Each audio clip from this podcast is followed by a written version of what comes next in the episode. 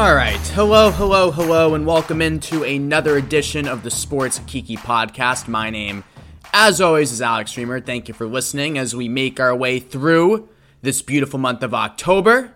That's right. Uh, saw the other day, just another month or so until we have sunsets at 4:30 in Boston, which is uh, well, that's not very cool. But what are you going to do? Time just goes on, does it not? Oh yes, it does. Very esoteric to start off the show this week. But it's episode number 86. As always, you can find the Sports Kiki podcast wherever you can find your favorite Outsports podcasts. We're available on Spotify, Apple Podcasts, Google Podcasts. We're everywhere.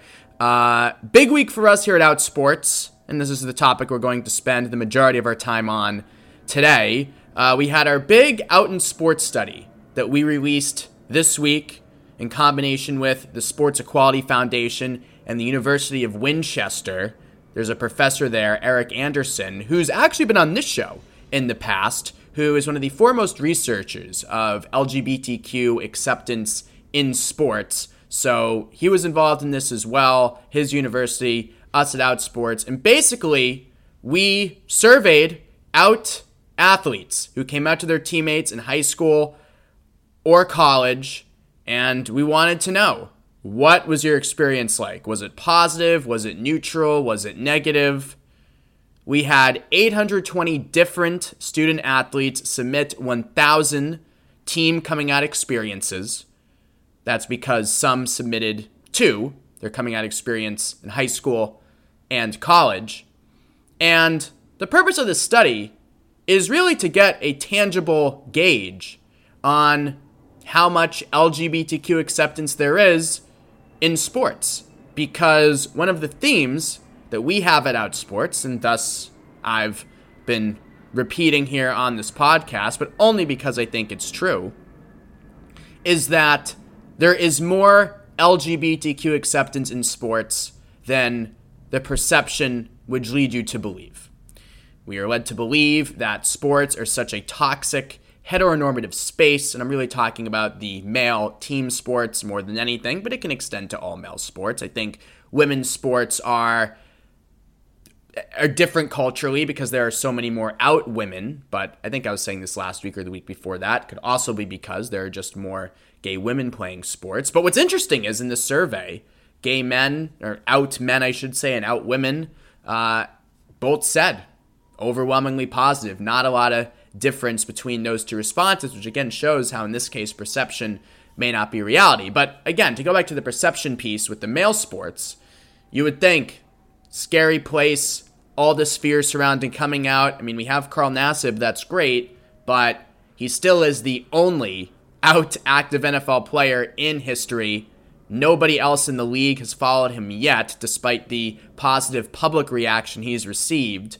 So that's the perception out there, but the reality we've said is just not just just just does not fall in line with that. The reality is that people are people and they are usually accepting of LGBTQ people in their lives once they know them. And the coming out stories we publish are largely positive. But I also understand there could be a selection bias there, right? If you had a really negative awful experience, would you want to broadcast that to the world with an essay on outsports? I don't know.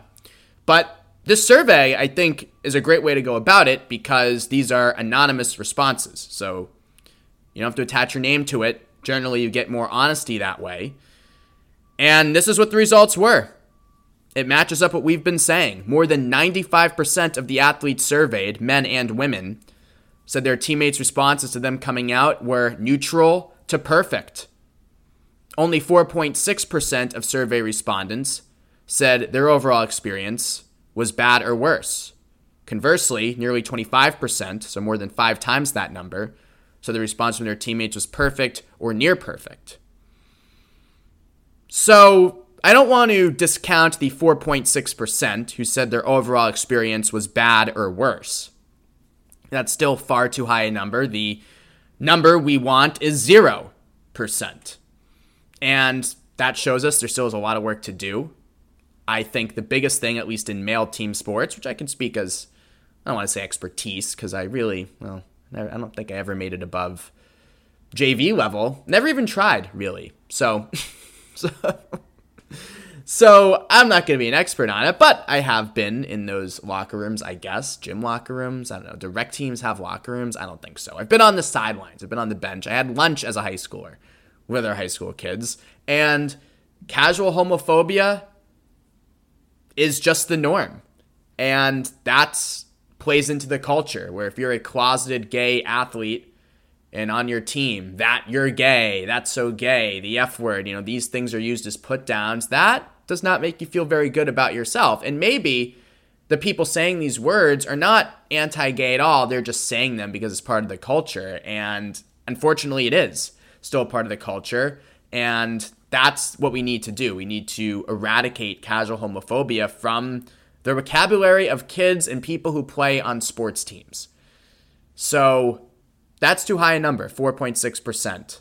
But again, more than 95%, their experience was overall neutral to perfect. And when you look at the responses from out athletes in the big five men's sports, so we're talking football, baseball, basketball, hockey, soccer, vast majority also report good responses from teammates. Only 7.6 say they had a bad or worse experience.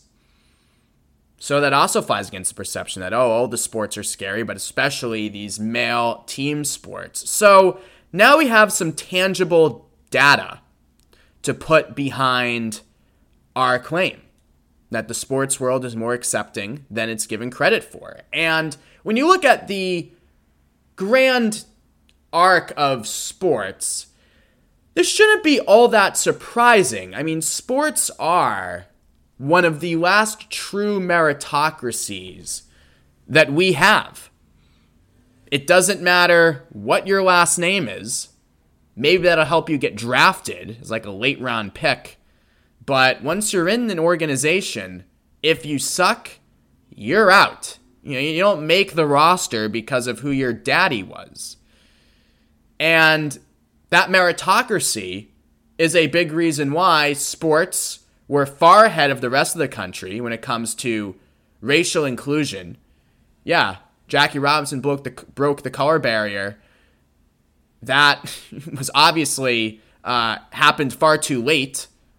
He broke the color barrier in 1947, so up until then, no black players. Babe Ruth never played against a black black player, so far too late. But still, two decades before, uh, I mean, you know, two decades before Jim Crow was was broken, and there was a lot of and continues to be a lot of turmoil since then, to say the very least. Uh, basketball, same thing. Bill Russell was the first black coach of the Celtics of a, of a professional basketball team in 1966, right? So, I mean, that was a very progressive move as well on the part of Red Auerbach and the Celtics organization.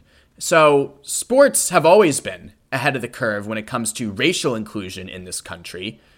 So, with that history in mind, it should not be all that surprising that they are inclusive, that the sports are an inclusive environment for LGBTQ people as well, or we, way more than the perception would lead you to believe. And I noticed this when Carl Nassib came out you had several NFL players who played in the 70s, 80s, 90s, previous eras, Warren Moon chief among them, who said, Congratulations to Carl.